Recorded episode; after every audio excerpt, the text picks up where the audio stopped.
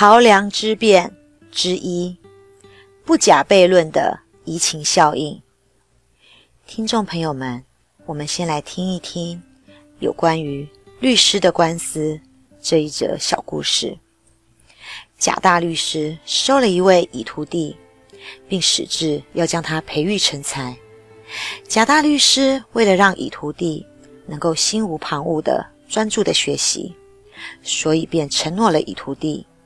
在他成为律师后，在法庭上打赢了第一场官司的时候，再将过往的学费给全额付清。在此之前，并不需要担心任何的食衣住行以及学费的问题，好让他能够专注的、努力的学习。于是，以便开始夜以继日的虚心学习，最后。终于成为了一位名律师。到了这个时候啊，贾大律师开始殷殷的期盼乙徒弟能够将过往所积欠的学费给来全额付清，却迟迟不见乙徒弟将学费汇入户头。一忍再忍，却忍无可忍，一气之下呢，便控告了乙徒弟。没想到乙徒弟。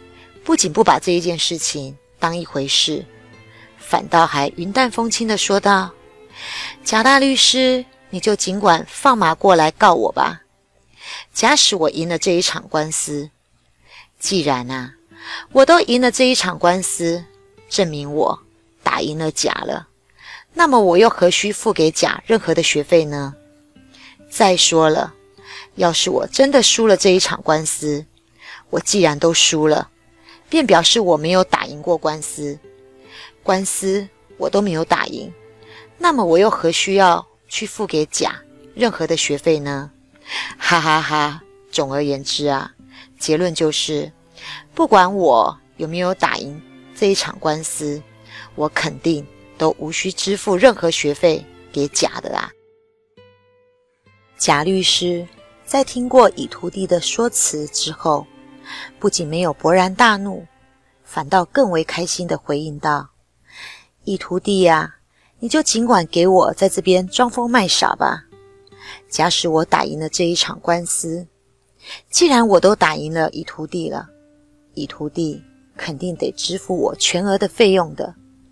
再说了，要是我真的是输了这一场官司，我既然都给输了。”便表示我并没有打赢了这一场官司。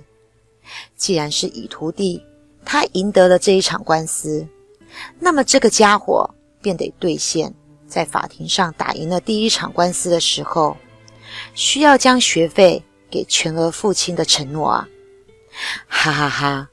总而言之啊，结论就是，不管我是否打赢了这一场官司，乙徒弟肯定都得要给我老老实实。乖乖的将积欠我的学费给一次全额付清的呀。